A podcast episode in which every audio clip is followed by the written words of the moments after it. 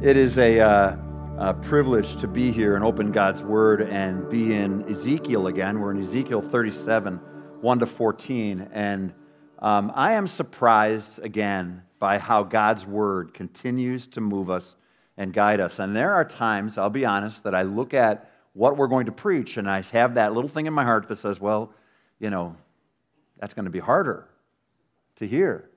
Um, and actually, it's interesting that I think that we flourish in the times that are difficult and in the passages that are honest with us about the difficulties of life. Um, well, Ezekiel is that. It is a uh, time that is honest with difficulties. Um, when I was eighteen years old, I was a student at Moody Bible Institute and was asking the question of God, am I supposed to be a pastor? And I uh, got a no for the time being when I left Moody. Uh, somewhat later, but I had a roommate who had the state-of-the-art, from our perspective, record player with the little speakers. So we had a room that was really set up, and the reason it was state-of-the-art is it'd get to the end of the of the al- album side, and it would go back and reset and play it again. Oh, yeah. We could, we, I don't know. Amen. I know you guys think you can do that on your phones or your iPods, but we could do it with a record player, okay? That's the kind of technology we had. And he had three or four albums, and he let that thing play night and day.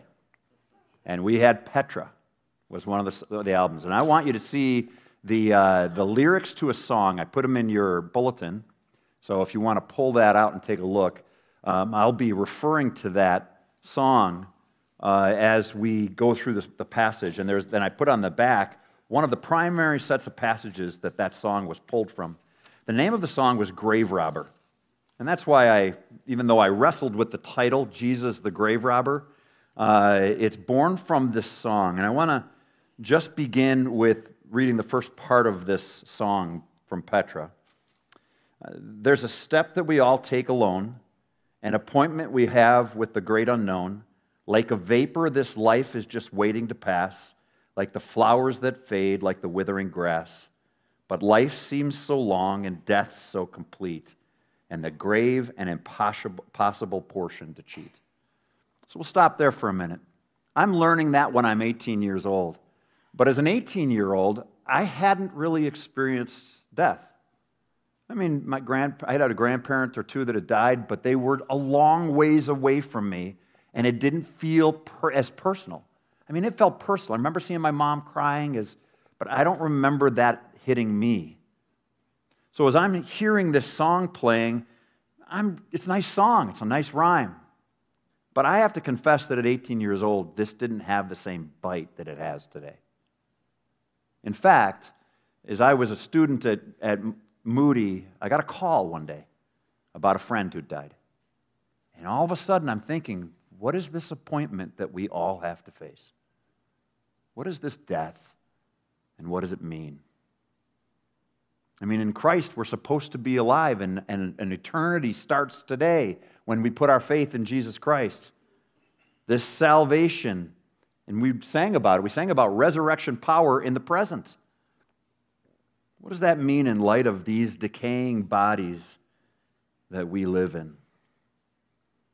Well, as I look now on this passage in Ezekiel, I have a much deeper understanding of the promise of what's to come. So as we look at Ezekiel thirty-seven, one to fourteen, I'll read through the whole passage, and then we'll break it down. Ezekiel thirty-seven, one to fourteen. The hand of the Lord was upon me, and he brought me out in the spirit of the Lord and set me down in the middle of a valley. It was full of bones. And he led me around among them, and behold, there were very many on the surface of the valley. And behold, they were very dry. And he said to me, Son of man, can these bones live? And I answered, O Lord God, you know. Then he said to me, Prophesy over these bones, and say to them, O dear, O dry bones, hear the word of the Lord. Thus says the Lord God to these bones, Behold, I will cause breath to enter you, and you shall live. And I will lay sinews upon you, and will cause flesh to come upon you, and cover you with skin, and put breath in you, and you shall live. And you shall know that I am the Lord. So I prophesied as I commanded, and as I prophesied, there was a sound, and behold, a rattling, and the bones came together, bone to its bone. And I looked, and behold, there were sinews on them, and flesh had come upon them, and skin had covered them, but there was no breath in them. Then he said to me, prophesy to the breath, prophesy, Son of Man, and say to the breath, thus says the Lord God, come from the four winds, O breath, and breathe on these slain, that they may live. So I prophesied, and as he commanded me, the breath came into them, and they lived, and stood on their feet, an exceedingly great army. Then he said to me, Son of man, these bones are the whole house of Israel. Behold, they say, our bones are dried up, and our hope is lost. We are indeed cut off. Therefore prophesy and say to them, thus says the Lord God, behold, I will open your graves and raise you from your graves, O my people, and I will bring you into the land of Israel. And you shall know that I am the Lord when I open your graves and raise you from your graves, O my people. And I will put my spirit within you, and you shall live, and I will place you in your own land. Then you shall know that I am the Lord. I have spoken, and I will do it, declares the Lord. Let's pray.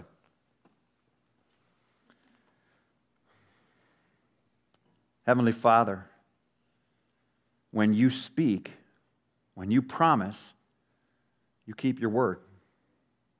You are powerful enough to do what you promise, and you are good enough to do what you promise.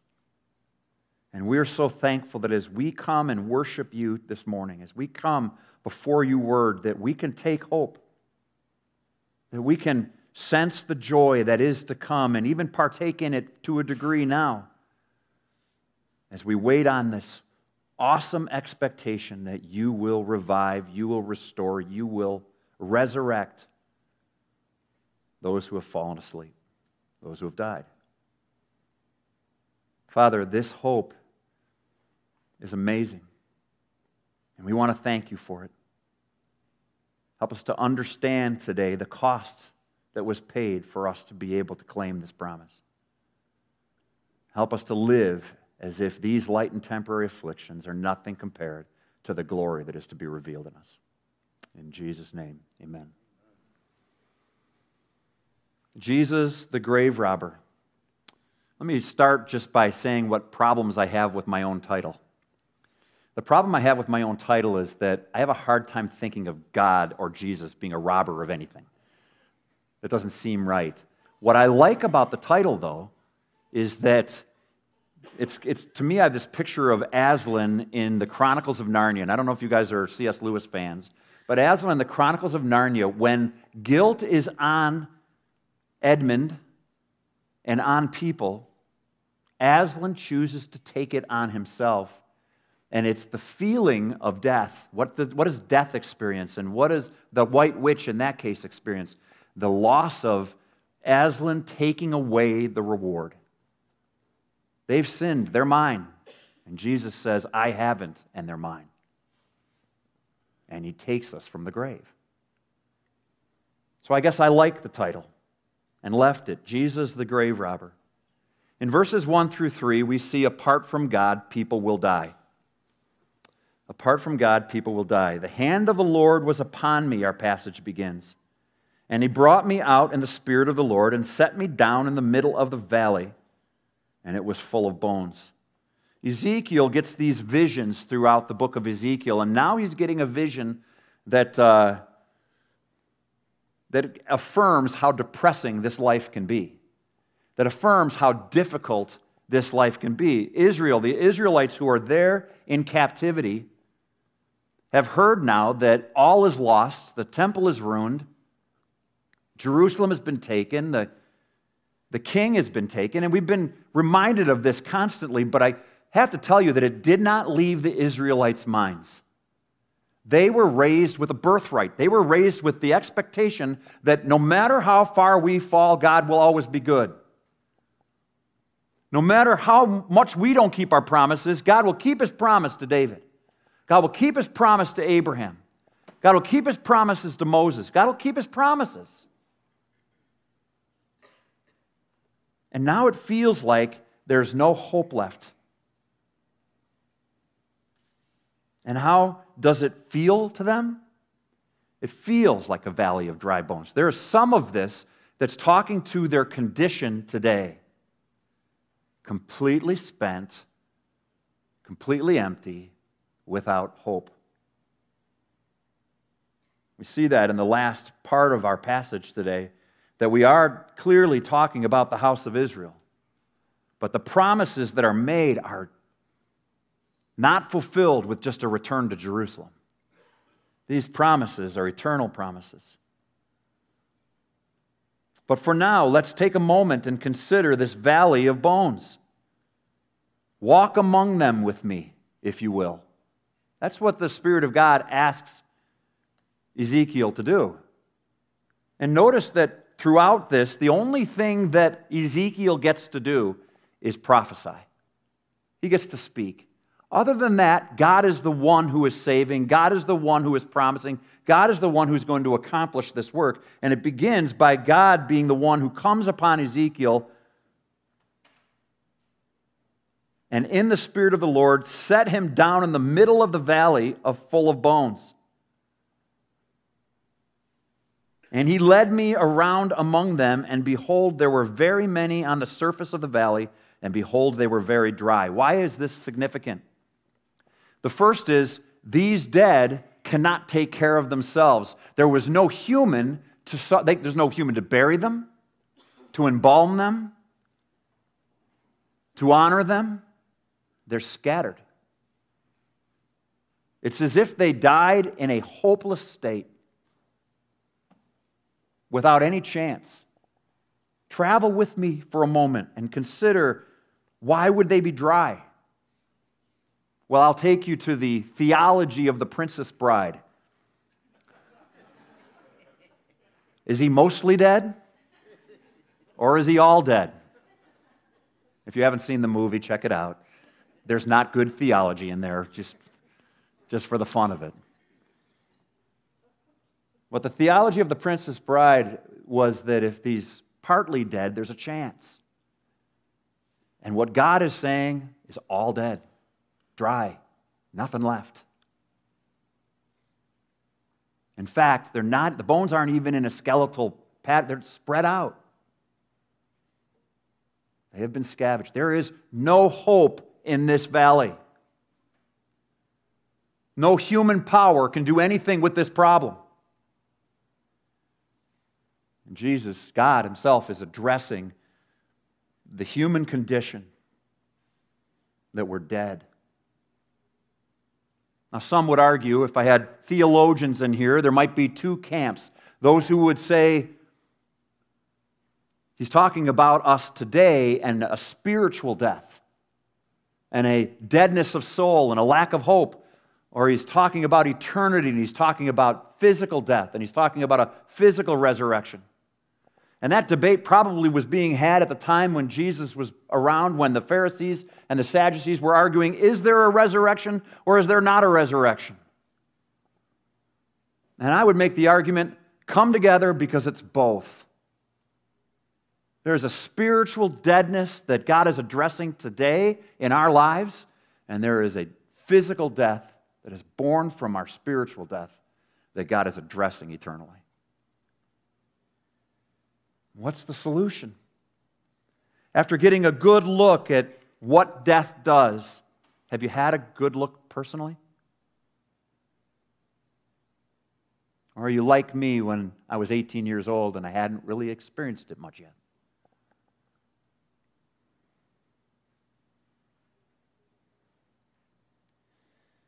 Take a walk in the valley. Verse three, and he said to me, Son of man, can these bones live? Well, that's the question this morning, isn't it? That's the question. What's next? Is there hope? Is there no hope beyond the grave? Is the grave the end of the story?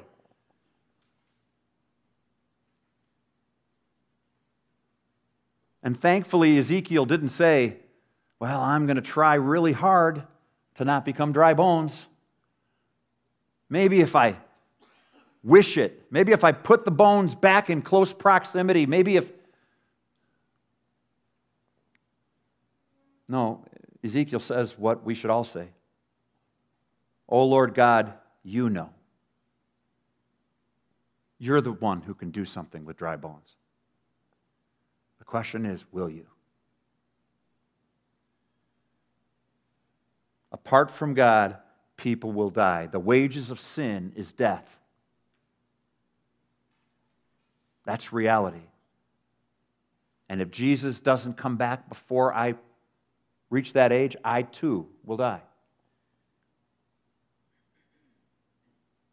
And how thankful am I that we have a God who is making promises in Ezekiel and in Daniel and in Isaiah and in the fulfillment in Jesus Christ in the New Testament. And we're going to look at that as we continue. But for now, I want you to know that death is an awful pill to swallow. It's hard. And the deadness of this life is an awful pill to swallow as our marriages are hurt, as our relationships are hurt. What will God do? Oh, Lord God, you know. Well, we see that God will revive dead people. Then he said to me, prophesy over these bones and say to them, O dry bones, hear the word of the Lord. Thus says the Lord God to these bones, behold, I will cause breath to enter you, and you shall live.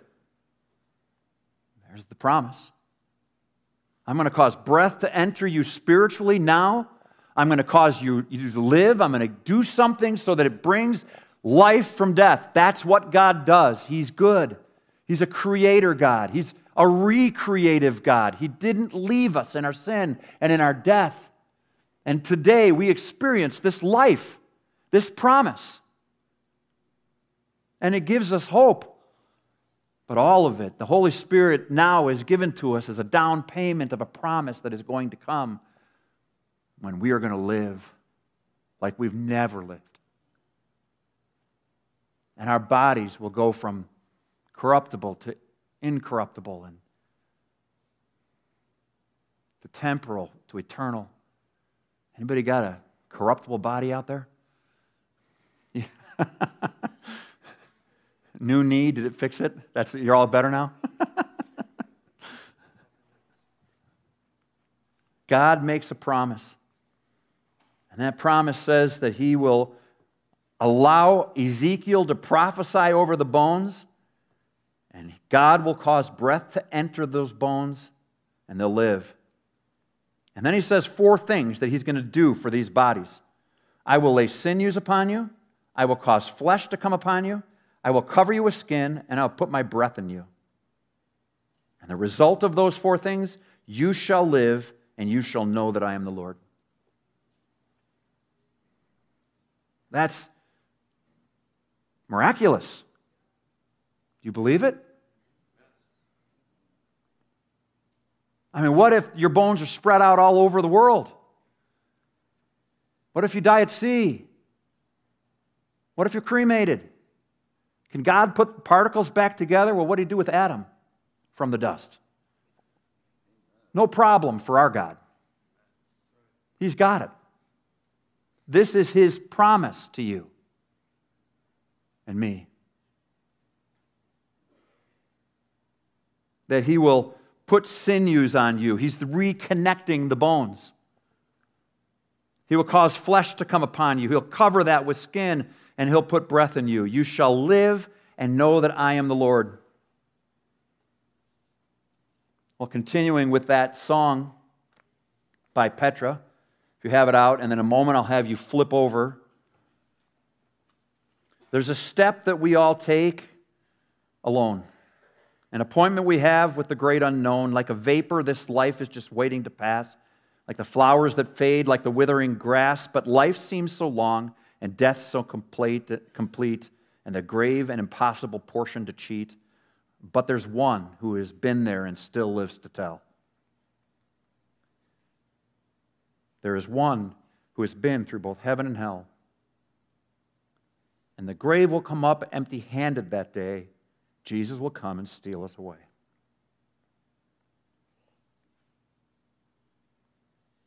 I put verses on the top that, that this song is pulled from, and if you get the chance this week, if you want to consider it,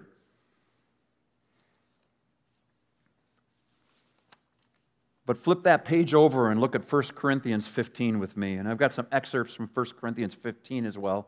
In the Old Testament, they didn't know the extent of the promises of God. In the New Testament, what was mysterious to them is explained to us. And I would start by reading verse twelve in chapter fifteen of First Corinthians. Now, if Christ is proclaimed as raised from the dead, how can some of you say that there is no resurrection of the dead? But if there is no resurrection of the dead, then not even Christ has been raised. And if Christ has not been raised, then our preaching is in vain and your faith is in vain. Let's just pause there for a minute.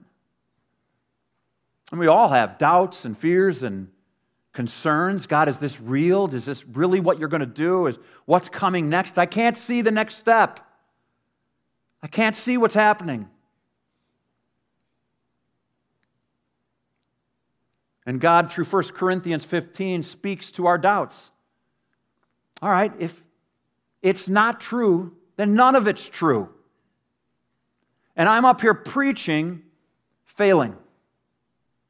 On this hinges our faith, that Jesus Christ died on the cross for our sins and was raised. And if he's not raised, there is no hope.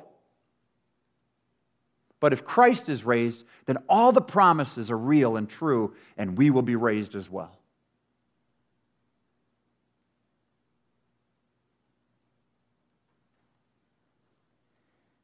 He's speaking in First Corinthians fifteen to some who are doubting the resurrection of the dead. Now, we all have doubts and fears. Every one of us. All of us wonder. And some of us doubt in a way that leads us to draw closer to Christ and look for the answers. And some of us doubt in ways that draw us away from Christ and lead us just to doubt him. To those of you that turn doubt into faith, praise God. For those of you who turn doubt into thinking God's like the rest of us and he doesn't keep his promises,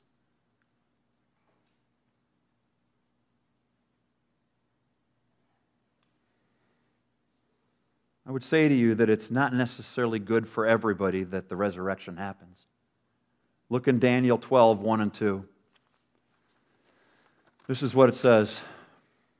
At that time shall arise Michael, the great prince, who is in charge of your people, and there shall be a time of trouble, the tribulation, such as never has been since the, there was a nation till that time. But at that time your people shall be delivered, everyone whose name shall be found written in the book, and many of those who sleep in the dust of the earth shall awake, some to everlasting life, and some to shame and everlasting contempt. The scriptures tell us that this resurrection of the dead is going to be a moment of judgment for us.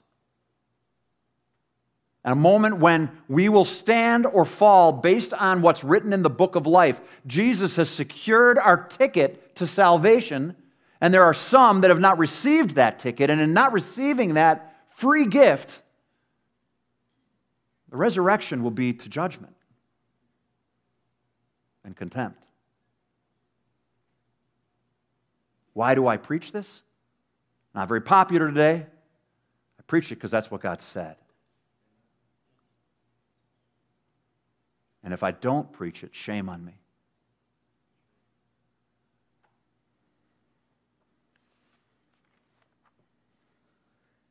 God will revive. So Ezekiel speaks to the bones and to the flesh. I've got too many papers up here. Give me a minute. I don't know what I do with it. There it is. Verse seven, so I prophesied as I was commanded. He speaks because he was told to. And as I prophesied, there was a sound. Behold, a rattling, and the bones came together, bone to, to its bone. And I looked, and behold, there were sinews on them, and flesh had come upon them, and skin had covered them, and there was no breath in them. So God made a promise that he was going to do these four things, and it ended with the breath being given to them. And it starts here as he prophesies that there is this rattling of bones. What happens to the rattling of bones? What's going on?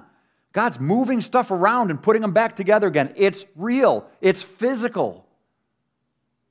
We will not be raised like ghosts. We'll be raised with physical bodies. And that's the promise that he gives us. And as these bodies come together, it still lacks breath. These people who are res- being resurrected from the dead don't have breath yet. It reminds me of Adam and his creation, when his body was pulled together from the dust, and yet he lacked breath. And what did God do? God provided the breath. Remember, the word for breath is the same as spirit and wind. God provided his breath, his wind, to blow over Adam and give him life. And God puts a pause, a dramatic pause in this recreation. I'm going to be the one who gives you life. I'm going to be the one that puts your body together. Verse nine, then he said to them, prophesy to the breath, prophesy, son of man, and say to the breath, thus says the Lord God, come from the four winds, O breath, and breathe on these slain, that they may live. So I prophesied as he commanded me, and the breath came into them, and they lived and stood on their feet, an exceedingly great army. This is what God did. He promised, and then he kept his promise, and he showed him, this is what's going to happen. I am going to stand you on your feet. I am going to give you life, and you will know that I am the Lord. And you will know the glory of God. God will revive his people. And finally, Jesus brings people back from the grave. It is Jesus who is the one that accomplished all of this for us. His death and resurrection. Then he said to me, Son of man, these bones are the whole house of Israel. Behold, they say, our bones are dried up and our hope is lost. We are indeed cut off. God is giving this message at a time when the Israelites have lost all hope. There doesn't seem like there's going to be a future. And God makes a promise to the house of Israel that he will redeem, he will restore, and keep his promises. And let me speak of a miracle that we've gotten to witness. You may not be aware of this miracle. An amazing miracle. Tell me one group of people in all of history that you take away their land and you send them out into the world, and you scatter them in the world, and you tell them, maintain your identity and maintain being a nation. God has kept Israel and the Jewish people together for thousands of years, through trials, through tribulations, through being cast out of their land. I mean, that's a miracle. Why? Because God made a promise to Abraham and to the Israelites, and he's not done. And one day, their hopelessness will be turned into hope. It was partially answered when they were brought back from Assyria. It was partly answered when they came back and rebuilt the temple. But you know, they wept when that re- temple was rebuilt because it was nothing like what used to be. This is the glory of God. And I would tell you, it ain't over yet. There's a chapter yet to be written. And as we face death and difficulty and diminishing bodies and diminishing skills, it isn't over yet. God hasn't written the last chapter. He has promised to resurrect us. And in Christ, it is a resurrection of life and joy and peace and love.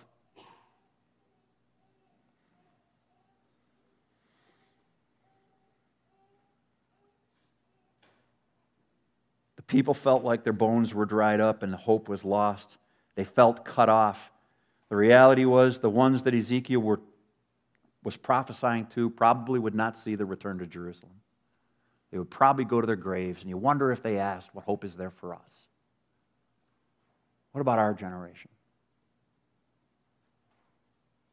There is hope for every generation and every person because of who God is and because of what He did through Jesus Christ on the cross.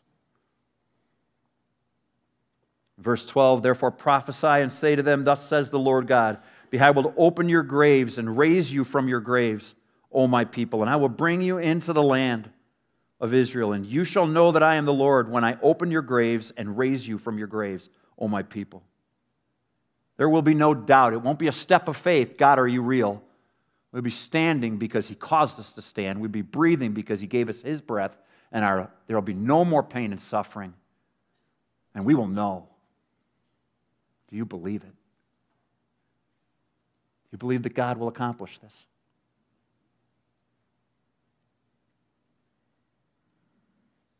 Verse fourteen, I will put my spirit within you, and you shall live, and I will place you in your own land. Then you shall know that I am the Lord. I have spoken, and I will do it, declares the Lord. I would wake up, and that album would be playing. And these words would be ringing in my head. Jeannie and I listened to it this morning before I came to church. Where is the sting? Tell me, where is the bite? When the grave robber comes like a thief in the night, where is the victory? Where is the prize when the grave robber comes and death finally dies? Many still mourn and many still weep, but those that they love who have fallen asleep. But we have this hope, though our hearts may still ache, just one shout from above, and they all will awake. And in the reunion of joy we will see, death will be swallowed in sweet victory. When the last enemy is done, from the dust will come a song. Those asleep will be awakened. Not a one will be forsaken. He shall wipe away our tears. He shall steal away our fears. There will be no sad tomorrows. There will be no pain and sorrow. I've been to a lot of funerals. Maybe you felt like me that there are times when there are platitudes being spoken that I'm sure I'm not sure are true. There are things that are said that that sounds really nice. Is this a platitude or a promise? I encourage you to read the verses that are at the top of that, but I'm going to read for you some more. In verse fifty of First Corinthians fifteen, it's on the backside of that page. I tell you this, brothers, flesh and blood cannot inherit the kingdom of God, nor does the perishable inherit in the imperishable. Behold, I tell you a mystery. We shall not all sleep, but we shall all be changed in a moment, in the twinkling of an eye, at the last trumpet. For the trumpet will sound, and the dead will be raised imperishable, and we shall be changed. For this perishable body must put on the imperishable, and this mortal body must put on immortality. When the perishable puts on imperishable and the mortal puts on immortality, then shall come to pass the saying that is written, death is swallowed up in victory. O death, where is your sting? O, de- o your victory, O death, where is your sting? The sting of death is sin, and the power of sin is the law. But thanks be to God who gives us the victory through our Lord Jesus Christ. Amen. That's the promise. And because Jesus lives, I can face tomorrow. Whatever tomorrow is. Because Jesus lives, we can sound off like scripture with Scripture and say, these light and temporary afflictions are not to be compared with the glory that is to be revealed in us.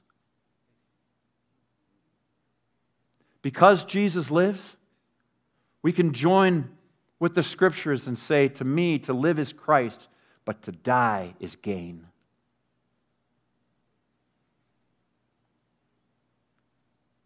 Dear friends,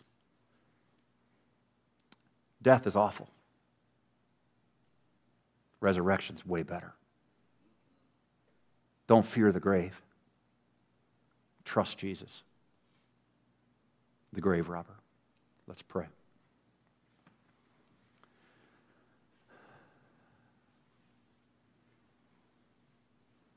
Heavenly Father, I'm so thankful that you had compassion on us in our plight, in our hopelessness, in our brokenness. What you began was very good, and we sinned and failed and killed and murdered and had wars. And truth is, we're probably more comfortable with sin than we are righteousness at this point. It's what we know. We cry out to you this morning, and the God who saves, the God who recreates, the God who resurrects, the God who found a way to save us and not leave us in this human condition. I'm so thankful for Jesus Christ. I'm so thankful that Jesus loves us, that Jesus died for us, that Jesus was raised from the dead by the power of the Father, and that the Holy Spirit has been given to us. I pray that everyone who's here today would not come under judgment. In Jesus' name, amen.